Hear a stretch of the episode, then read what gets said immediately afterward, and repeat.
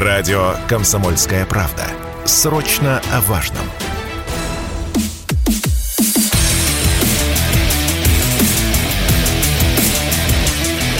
Программа с непримиримой позицией. Утренний Мардан. И снова здравствуйте, и снова в эфире радио «Комсомольская правда». Я Сергей Мордан. К нам присоединяется специальный корреспондент «Комсомольской правды» Дмитрий Стешин. Дим, привет тебе. Да, приветствую. А, ну вот, а, мы-то тему предварительно с тобой проговаривали. Э, терроризм, который становится таким рабочим инструментом э, для ВСУ и для Киева. И здесь, в общем, список очень большой. И, к сожалению, вот сегодня там, мы его открываем с такой ужасной новости о гибели нашей коллеги Даши Дугиной. Она была, тут некоторые э, московские СМИ пишут, э, что она погибла в результате взрыва. Такая вот э, похабненькая игра слов. Она была убита. Она была убита в результате диверсии, в результате теракта. И в ряду вот этих же террористических актов э, э, новости об отравлении наших военных э, батулотоксином. Вот, и я так понимаю, что и вот Сальдо отравили, видимо, тоже этим ядом. И последние новости вчерашние, вчера, вчера вечером я читал об этом, о том, что опять обстреливается Запорожская АЭС, такой классический ядерный терроризм. С твоей точки зрения, вот давай попробуем а, потеоретизировать, а, насколько это соотносится с теми новостями, которые приходят с фронта. Что вообще там что-нибудь, там происходит что-нибудь такое значительное? Это, может быть, отвлекает нас от чего-то, либо это действительно свидетельствует о том, что сил а, у ВСУ больше нет? А, слушай, жил я в деревне под Угледаром, в которую раз в час или раз в два часа, как повезет, прилетает снаряд. Один снаряд. Украинский, соответственно. Э, да, да. В комнате, в которую вошел осколок, прям по, по, по потолку прочертив. И, ну, жил я с нашими э, авиаторами из батальона э, разведка. Последний снаряд вообще над нами прошел с таким шелестом. Вот. Ну, мы слышали, как э, туда, откуда он прилетел, э, ушло, ушел пакет града. Потом эта пушка выстрелила еще раз, еще один снаряд упал в деревню, еще один пакет, и после этого замолчал, и настала ночь, и мир. Вот. Утром я лежал э, в камышах, и украинские пулеметчики, кстати, немцами там называют. Вот что я услышал на фронте. Да, немцы обстреливают, там у немцев Они танк, стали хохлов называть немцами. Да, да. Угу. Я лежал в камышах вместе с группой товарищей, и, значит, немецкий пулеметчик э, срезал эти камыши, верхушки, но поскольку мы были в небольшой ложбине, там такой скат холма, он никак не мог на, на, нас нащупать как бы ниже, угу. дать очередь. Вот. А, ну, собственно, вот так. Это была просто плановая ротация э, с передовой э, в тыл ребят. Они там по несколько суток сидят на передке. Вот. Я не скажу, что мы доминируем в этом случае.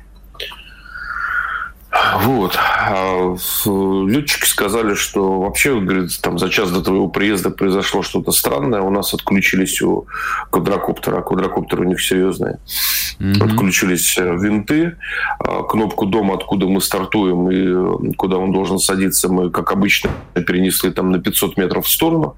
Вот. И когда все-таки удалось коптер запустить над землей и нормально посадить, сразу же вот точку а, прилетело три минометных мины, прям вот четко таким треугольником. Что вот. это значит? у нас, такого, сразу. у нас такого тоже нету. Это, ну, система, это значит современная система рэп у них есть. Да, появилось какое-то новое устройство. При том, что ребята летают, вот сейчас на сайте комсомолки висят эксклюзивные съемки, их уже можно обнародовать, а, как они работали в связке с артиллерией по а, Азовстали. Съемки действительно уникальные. Несколько кадров, они уже вошли в такое общественное сознание. Вы их, наверное, узнаете. А вот все остальное никто никогда не видел. Вот они поделились с комсомолкой. Угу. Вот этими съемками. Вот. Ну, Угледар, как мне сказали тоже на фронте, Угледар, Угледар шел, два раза упал. Вот такая вот шутка. Вот. Ну, ни о каком наступлении, по крайней мере, там речи быть не может. Вот, все. Я так, я так понимаю, что, в общем, э, речь идет о продолжении вот этого, того, что называют умные люди оперативной паузой, вот, э, оппозиционные бои, вот, и никаких, в общем, значимых событий на фронте нет. У нас нет никакого перевеса. У нас есть перевес в родах войск, э, ну, абсолютной там авиации, mm-hmm. например. Вот. На авиацию, кстати, жалуются, что работают они с максимального удаления, угу. ничего, не, ничего не поражают толком. В чем их смысл не понять. Ну да, мы присутствуем в воздухе. Вот. И вообще, не знаю, может, крамольную вещь скажу.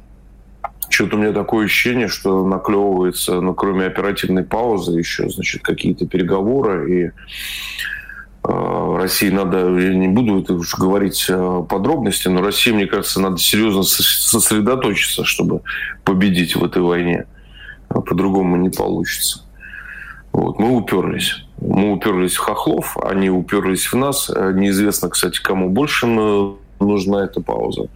И по всем признакам она вот-вот будет. Она будет что, продолжена в виде переговоров, ты имеешь в виду? Ну, я, я нашел, сейчас все стали искать сравнения идущей войне, да, какие-то исторические аналогии, там война с Севером, с Югом, в Соединенных Штатах еще не было Соединенных Штатов, да. Угу. Я вижу, мне все это напоминает а, предхасавюртовское состояние. Ну, мы, правда, вынесли потом Ичкерийца в одну калитку, да, но спустя три года, после трех лет унижений, терактов, да, кстати, кстати, да. городах. Кстати, М- да. Массово, да. Нам Хасавюр, да, об, обошелся большой кровью, да. А, а сейчас э, ребята, которые выросли в Чечне на войне в тот период, с нами здесь сражаются бок о бок. Ну, я думаю, такое кармическое завершение достойное вот того конфликта. Угу. И очень надеюсь, что, может быть, и с Украиной также получится. Скажи, пожалуйста, ну вот э, раз ты стал проводить аналогии с Хасавюртом, и э, там невозможно не вспомнить волну, там бесконечную длинную волну этих э, терактов, которые прокатились тогда по России, а Киев куда торопится? То есть война продолжается, переговоров нет. С чего вдруг они решили переместить ее внутрь, да не просто внутрь России, а в Москву? Чтобы что? Вот чего они добиваются? Я думаю, наши э, уважаемые партнеры с Запада требуют от Киева каких-то результативных лишений там, э, и действий, э, каких-то унижений России, российской армии э, на фронтах, но у Киева нет на это возможности. Угу. Но они перенесли войну вглубь. Не надо забывать, что ичкерийскую террористическую войну на Северном Кавказе радостно поддерживало все мировое сообщество и ее координировало. Вот. Здесь будет то же самое. У них всеми методики отработаны. И, в общем, ждет нас достаточно неприятный период. Ну, опять мы возвращаемся к гибели бедной Даши. Вот. Кстати, вот э, если кто-то забыл, а почти все забыли, а, вот если вспомнить после Хасавюртовский мир, ну и если вспомнить даже и то, что случилось потом, и Беслан, а, и Нортост, а, и тогда Запад, в общем, э, не бился в истерике, осуждая страшные террористические акты. Нет, просто аккуратненько, сухо констатировали, да, что вот э, повстанцы перешли к методам такого точечного террора. Там, может, прямого оправдания не было, но и осуждения даже близко не было. Поэтому вот те люди, которые по какой-то там э, наивности до сих пор ждут э, когда же там Шольц или Макрон скажут, что нехорошо стрелять 155-миллиметровыми э, снарядами по атомной электростанции, мне кажется, это люди с такой очень короткой памятью. Вот, не да будут, нет, не будут они осуждать. А, в Беслане э, открыли огонь по школе из огнеметов, там, а потом танк стрелял. Ну, я помню хорошо, я же был в Беслане. На самом деле на Беслане закончилась вся эта война. Я не хочу быть таким пророком плохим, да. Но Беслан это было такое жертвоприношение, которое шло в тради... с традицией кавказской в разрез серьезный. И же много кто поддерживал лесных, которые там сидели в зеленом лесу под зеленым знаменем. Угу. Но вот эта массовая гибель детей в школе, это было как бы перебор. А ни одно партизанское движение, даже имеющее там серьезную поддержку третьих стран из-за границы, не способно выжить без а, поддержки на земле. Лесным сливали время начала там спецоперации, mm-hmm. зачисток mm-hmm. сливали местные менты, главы местных администраций, их подкармливали, возили, там куда надо, лечили, помогали там вести наблюдение и разведку. Простите. После Беслана это прямо видно было, как все это пошло на убыль. Я тогда mm-hmm. с Северного Кавказа не вылезал из региона, я все это ощущал. И примерно к 2006-2007 массовая террористическая война закончилась. Вот Ясно. Так. Ну, не хотелось бы, в общем, ждать такого развития сюжета. Вот. Все же ну, хочется да. верить в лучшее, да, хочется верить, да, что что-то произойдет такое в ближайшее время, нечто способное изменить вот эту вот затянувшуюся оперативную паузу. Дим, спасибо тебе огромное, отпускаем тебя. Вот, а мы уходим а, на новости. Друзья мои, а, переходите пока в телеграм-канал Мардан, голосуйте и, кстати, подписывайтесь на телеграм-канал Стешина «Русский Тарантас». sportkp.ru О спорте, как о жизни.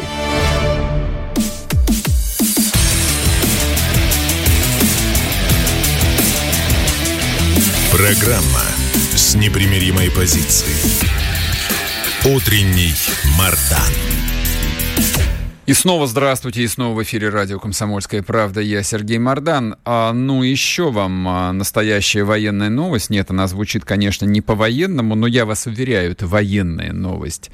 А, «Газпром» вчера в циничной форме объявил об остановке единственной оставшейся турбины «Северного потока» на ремонт на трое суток с 31 августа. Пока она работает, но с 31 августа ее на три дня выключат на ремонт. А там, знаете, как пойдет. Я уж не говорю о том, что такая, ну, не очень смешная шутка, но она прозвучала сразу, а, как только было объявлено вот об остановке части турбин. А вдруг э, дядя Вася техник уронит э, отвертку в эту турбину и повредит лопатки, и вообще все сломается. А чинить ее долго, печально, нудно, невозможно практически. Расспросим об этом Владимира Демидова, эксперта международного рынка ресурсов и энергетики. Что это значит? Владимир, здрасте. А, доброе утро, Сергей. Ну так что, а, скажите, пожалуйста, это последнее китайское предупреждение? Ну, причем в таком, в хорошем смысле или нет? А, вы знаете, наверное, сначала скажу касательно вот этой шутки, которую вы сказали. Я думаю, что в этой шутке лишь доля шутки нужно понимать, что на компрессорной станции портовой всего 8 э, агрегатов, из которых два всегда существовали для э, резерва. Сейчас у нас такого нет, к сожалению. И поэтому действительно, если, не дай бог, что-то происходит, то это просто говорит об остановке Северного потока-1. Угу. Поэтому э, «Газпром» абсолютно правильно себя ведет в данной ситуации. Он показывает то, что он соблюдает регламенты обслуживания газоперекачивающих агрегатов. Он соблюдал, соблюдает и будет соблюдать. То есть, скорее всего, такие остановки, если это э, не, э, не отреагирует никак западное сообщество, то такие остановки будут повторяться через определенное количество часов наработки. Да, это предупреждение. Так, а, ну хорошо, это новость бодрящая, новость, э, на мой взгляд, э, очень хорошая. Я вот как всякий э, нетерпеливый русский человек, а таких в нашем эфире большинство, мог бы здесь добавить, что так долго тянули, почему было там не устроить это еще в конце 2021 года, ну или хорошо, или, допустим, даже 1 марта. Ну да ладно, лучше поздно, чем никогда. А чем это грозит э, бывшим а, партнерам, которые на наших глазах превратились в наших врагов? Ну, так по-серьезному только, вот без, без излишнего медийного драматизма. А, без драматизма, вы знаете, наверное, здесь нужно понять, э, разграничить две, два основных направления. Первое – это зима, которая грядет. Как говорят, э, судя по всему, по крайней мере, то, что сейчас говорят прогнозы, зима должна быть холодной и достаточно продолжительной.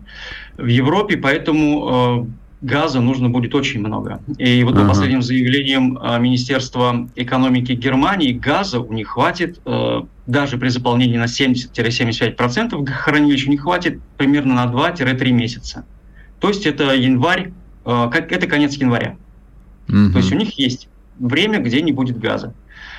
А, если мы говорим о том, нужно ли было, а, точнее второе, это, во-первых, холодная зима, и это может привести к действительно большим проблемам. Например, это, скорее всего, уже однозначно будет введено в Германии нормирование потребления газа. Как это технически как... можно сделать? Объясните.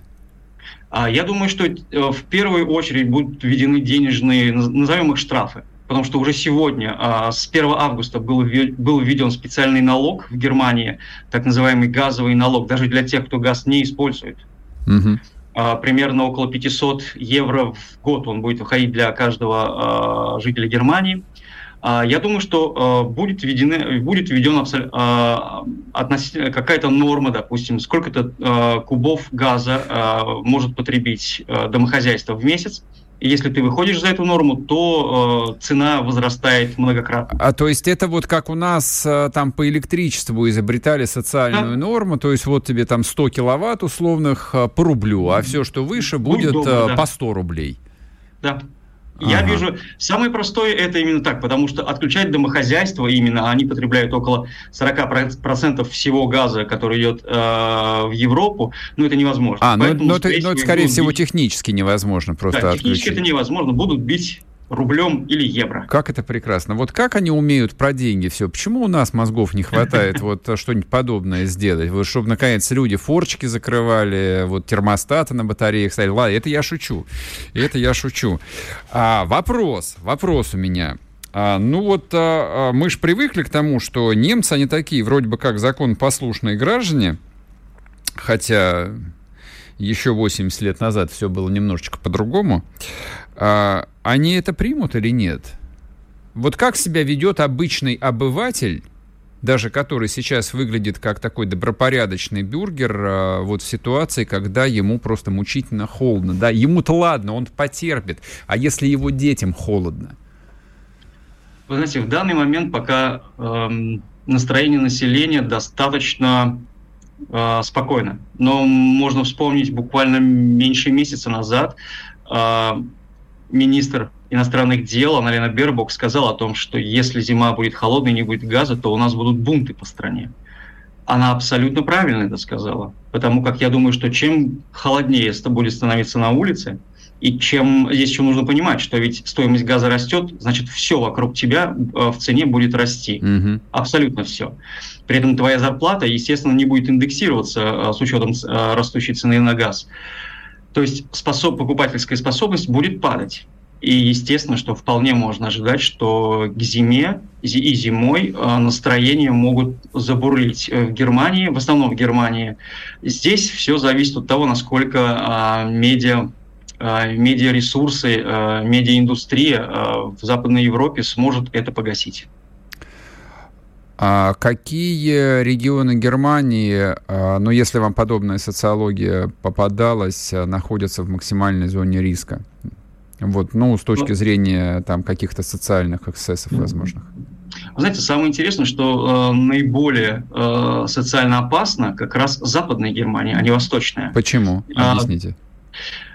Это, знаете, очень интересно. Я читал э, буквально на днях социологические исследования о том, что в Восточной Германии э, исторически так сложилось, после Второй мировой войны люди, э, во-первых, жили чуть беднее, чем в Западной Германии, и а, можно сказать, что они немного привыкли к сложностям, и они могут их выдерживать.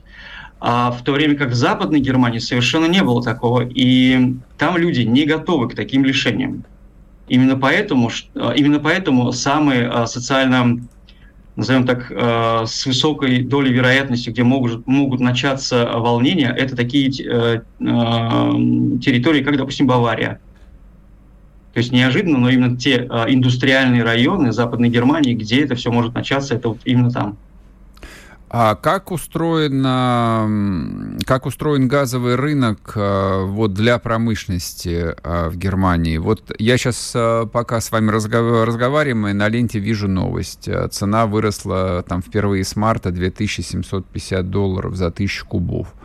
А, учитывая, что ну, например, в Азии по долгосрочным контрактам цена примерно в 4 раза ниже, а, но это получается, что немецкая промышленность, э, ну, вот энергоемкая, то есть автоматически уходит в красную зону. Она, она точно совершенно не конкурентоспособная. Вот, то есть а, вот они работают себе в минус. Вопрос, как долго они смогут работать себе в минус и по какой цене, допустим, тот же BMW, если уж вы про Баварию вспомнили, покупает газ, которого они тратят там до чертовой матери. Я подозреваю, что именно BMW, э, Mercedes, э, Круп, э, заводы Крупа, Манесман, они покупают именно по той огромной цене. Конечно, скорее всего, существует минимальное субсидирование от государства, но в текущей ситуации я сомневаюсь, что государство, в принципе, им помогает. Если говоря о какой-то красной цифре, о цене, после которой станет уже невыгодно, я думаю, что заводы уже там потому как такая цена э, к 3000 долларов, нужно, нужно понимать, что полтора года назад цена на газ была 200 долларов. Угу. Сейчас 2750. Естественно, что э, германская вот эта машина экономическая, она буквально э, на глазах становится экономически невыгодной. И уже та цена на газ, на которую мы видим, она уже является для многих производств э, невыгодной, и себестоимость э, становится слишком высокой. И я ожидаю, что в ближайшем будущем, а я ожидаю, что цена, цена на газ будет расти, в Германии будут закрываться заводы. А, Вопрос еще вот какой э, здесь, но он больше относится к области геополитики, а то, что тоже о чем пишут э, мировые агентства. А западные страны, концерны выкупают газ э, сжиженный абсолютно по любому ценнику, вообще им все равно. А, но, допустим, та же Германия там теоретически может себе это позволить, а вот Пакистан нет. И в результате, как вы думаете, последствия в этом смысле будут или нет? 30 секунд. Ну, конечно. Конечно, то, что мы видим а, на газовом рынке, это просто какой-то абсурд на самом деле. А, и вполне вероятный коллапс многих экономик мира в принципе. То есть те страны, которые не имеют своих газовых залежей, угу. скорее всего, придут а, к коллапсу. Э, именно поэтому мы слышим новости из Германии о том, что они собираются разрешить гидроразрыв пласта, что угу. было запрещено абсолютно вот однозначно навсегда. Но к власти пришли зеленые и разрешают э, добычу угля, и гидроразрыв пласта. Ясно. Ну ладно, посмотрим, чем там дело кончится, каким а, гидроразрывом а, пласта или гидроразрывом, а, я не знаю, других частей тела у немецких, прежде всего, политиков. Радио «Комсомольская правда». Мы быстрее телеграм-каналов.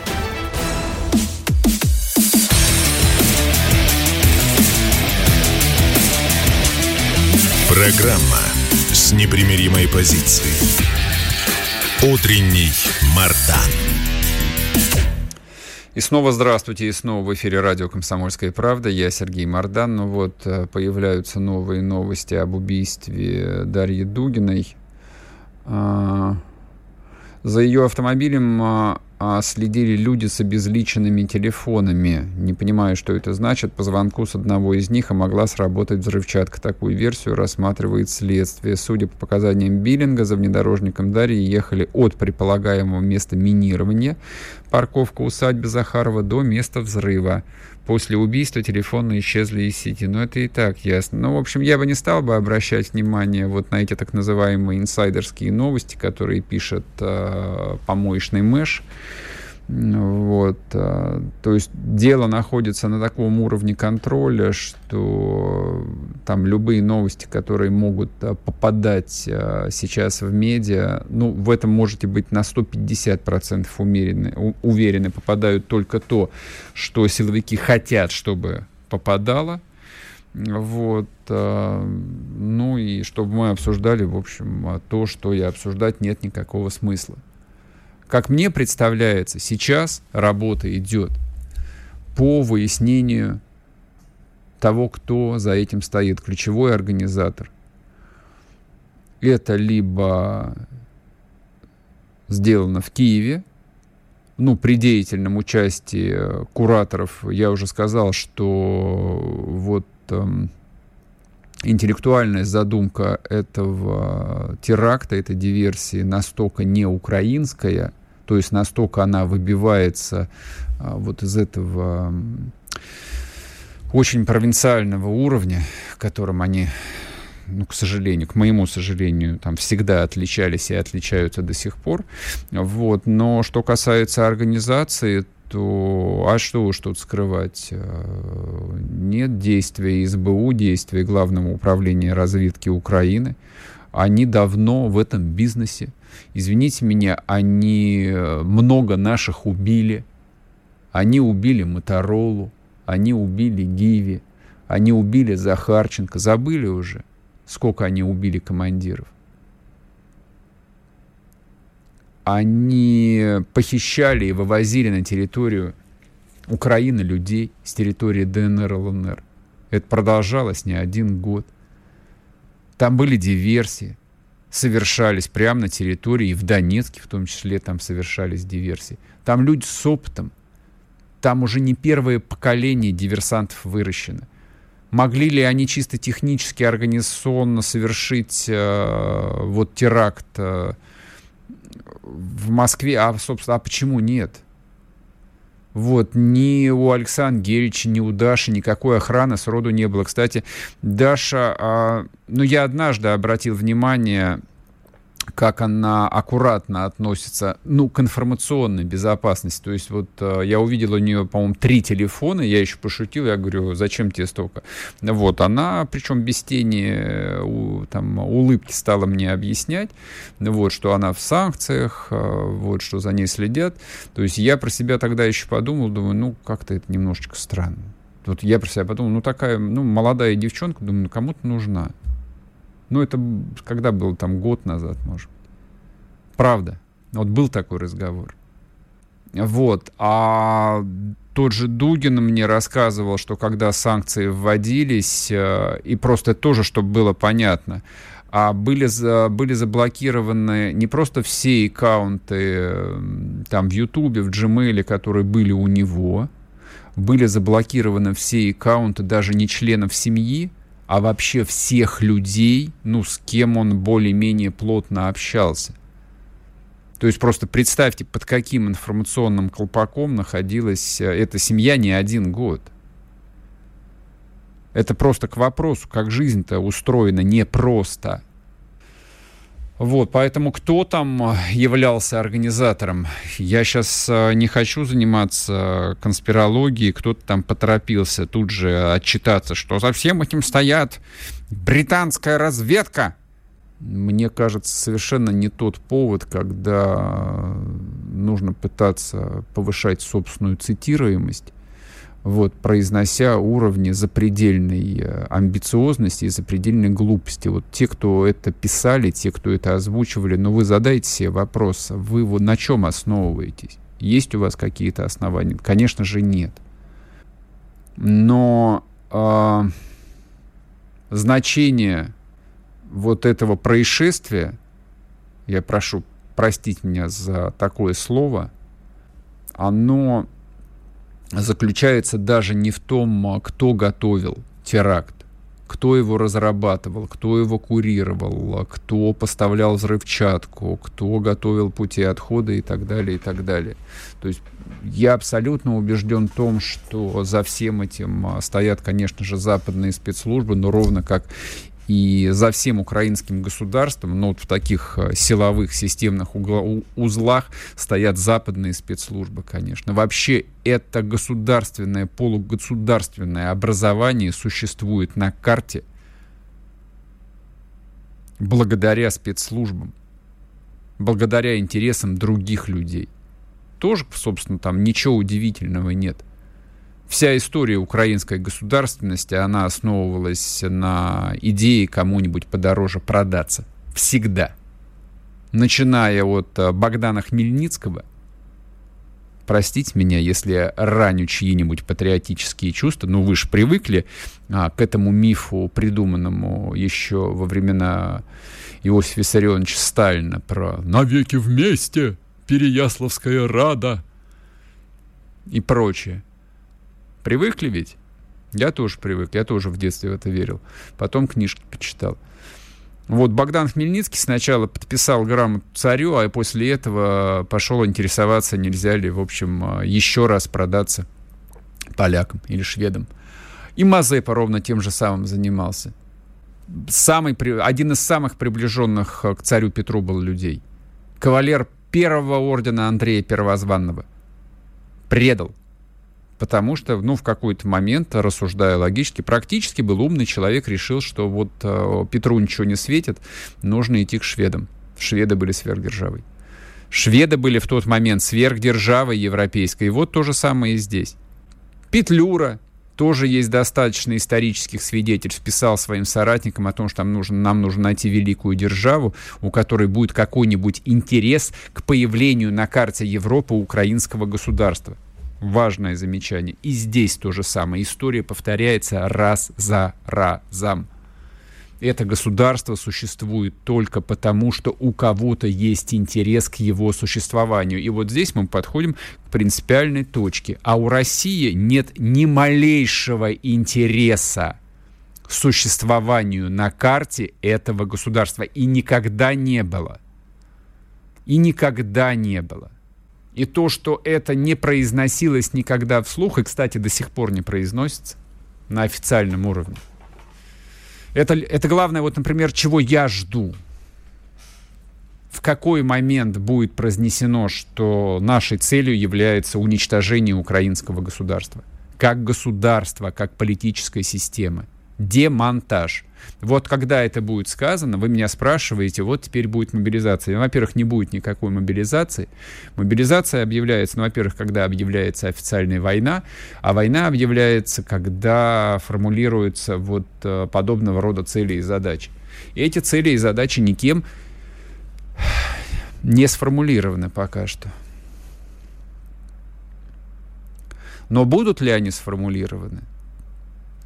Возвращаясь к вопросу, который задавался в самом начале программы, вот кто-то здесь в комментариях написал, а почему вот убийство журналиста там должно вот э, что-то значить, почему именно после этого, а что гибель там других людей ничего не значила.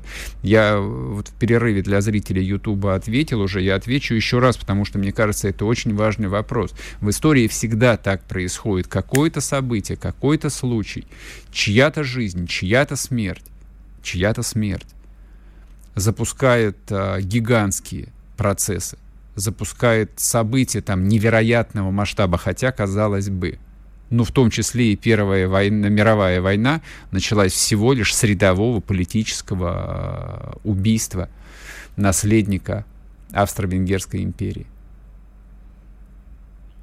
Кто-то скажет формальный повод, да нет, последняя капля.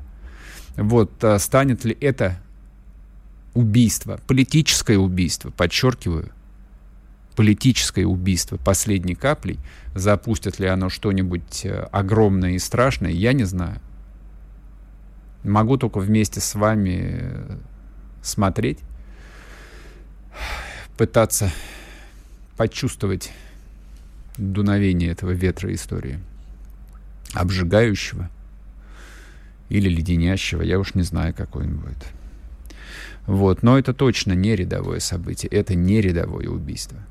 И совсем не потому, что речь идет о человеке, которого мы тут э, все хорошо знали. Нет, совсем не поэтому. Тут дело не в личных отношениях. Это всех касается. После перерыва продолжим, не уходите. Есть еще одна важная тема. Радио «Комсомольская правда». Срочно о важном.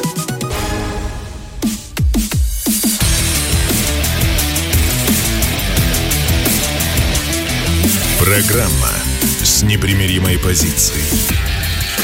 Утренний Мардан. И снова здравствуйте, и снова в эфире радио «Комсомольская правда». Я Сергей Мардан пишет слушатель в Ютубе. Ютуб-канал Мардан 2.0. Кстати, если вы не подписались, подпишитесь. Если смотрите трансляцию, нажимайте лайк. Зря вы не называете фамилии этих подонков, которые поливают грязью наших патриотов, а еще лучше показывать эти гнусные рожи, чтобы их знали в лицо. Зачем вам а, знать их а, гнусные рожи? Вы что, собираетесь в ближайшее время поехать а, в Европу какую-нибудь? Хотите встретить а, какого-нибудь там Пономарева? Вы же Киев не поедете. В Киев мы, скорее всего, поедем на танке. К тому моменту Пономарева там либо не будет, либо он будет убит. Я так думаю. Вот. А куда вы хотите поехать? Э, я не, не знаю, там э, в Европу встретить там бессмысленную глупую девочку Люсю Штайн, чтобы что? Вот, чтобы спросить с нее, зачем она постила мерзости, потому что она дура. Хотя это не является никаким оправданием, я всегда был глубоко убежден в том, что человек, ну если не 18 лет, то лет в 20 уже точно не является, ну ни в какой степени, не то что там ребенком, но даже вот бессмысленным человеком. К 20 годам к 20 годам всякий человек уже, в общем, вполне складывается как личность и должен отвечать за каждое произнесенное собой слово. Вот. Э, ну, давайте поговорим. Ладно, а можно, наверное, уже подвести итог голосованию по поводу чисток, ну и, собственно, поговорить про то, что а если кого у нас а, в стране чистить. Значит, я напомню, что в телеграм-канале Мардан а, было запущено голосование. Сейчас я вам прочитаю все чин-чинарем. Должна ли власть после убийства Дарьи Дугина начать массовые чистки? Да, пора убирать мусор.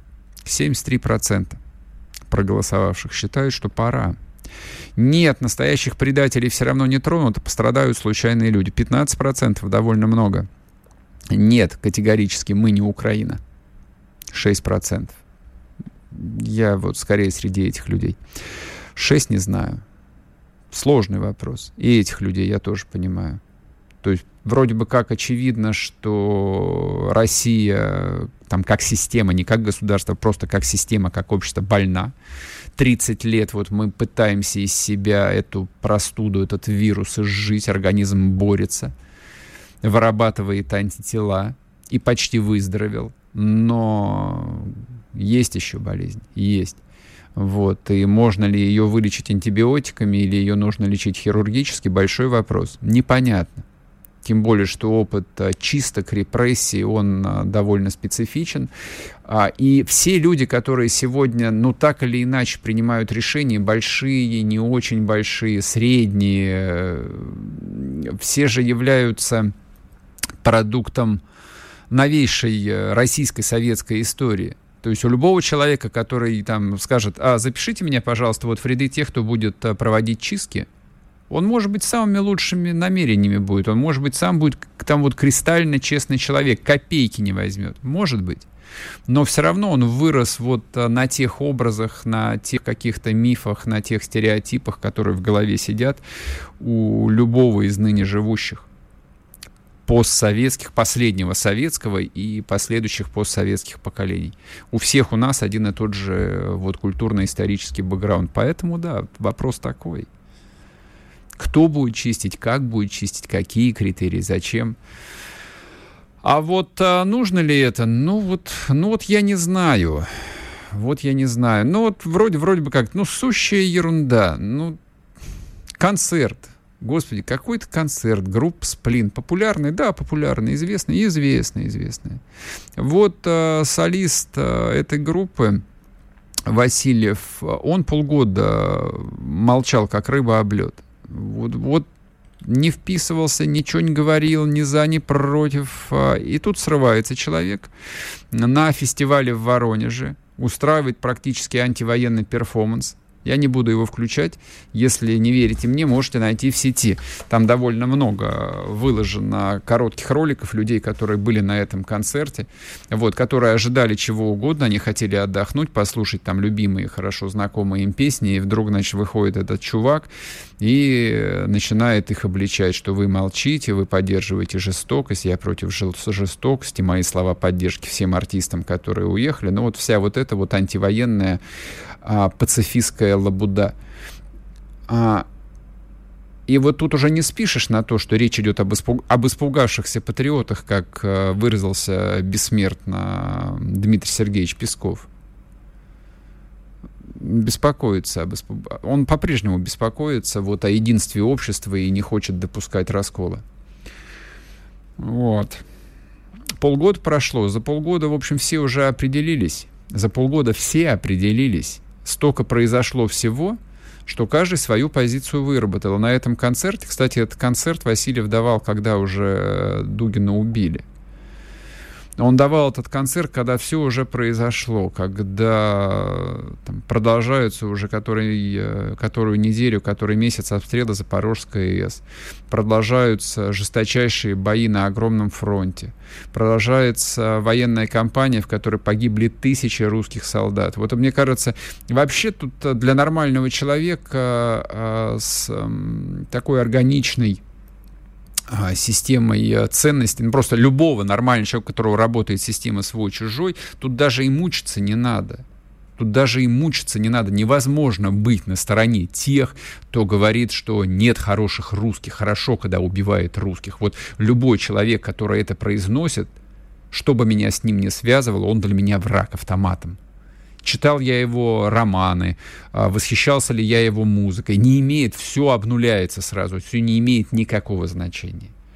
Вот. А, и если сейчас, спустя 6 месяцев после начала СВО, вдруг взрослый человек, очень взрослый, а, начинает топить э, пацифистское дерьмо, заткните ему это дерьмо в глотку обратно и вышвырните его из э, современной культуры сделать. Вот а, мы тут привыкли осуждать вот их а, западную cancel culture, а, культуру отмены, что это, мол, плохо. Да это нормально. Это нормально, я вас уверяю. если ты прешь, как бык на ворота, если ты прешь против своего народа, про, против абсолютного большинства народа, который поддерживает свою армию и который а, желает только победы, ну тогда не обижайся. Твое место около параши. Твое место в лучшем случае в котельной. Ни в какой не в музыке, ни в каких не в концертных залах. Ты должен быть вычеркнут отовсюду. Из чартов всех радиостанций.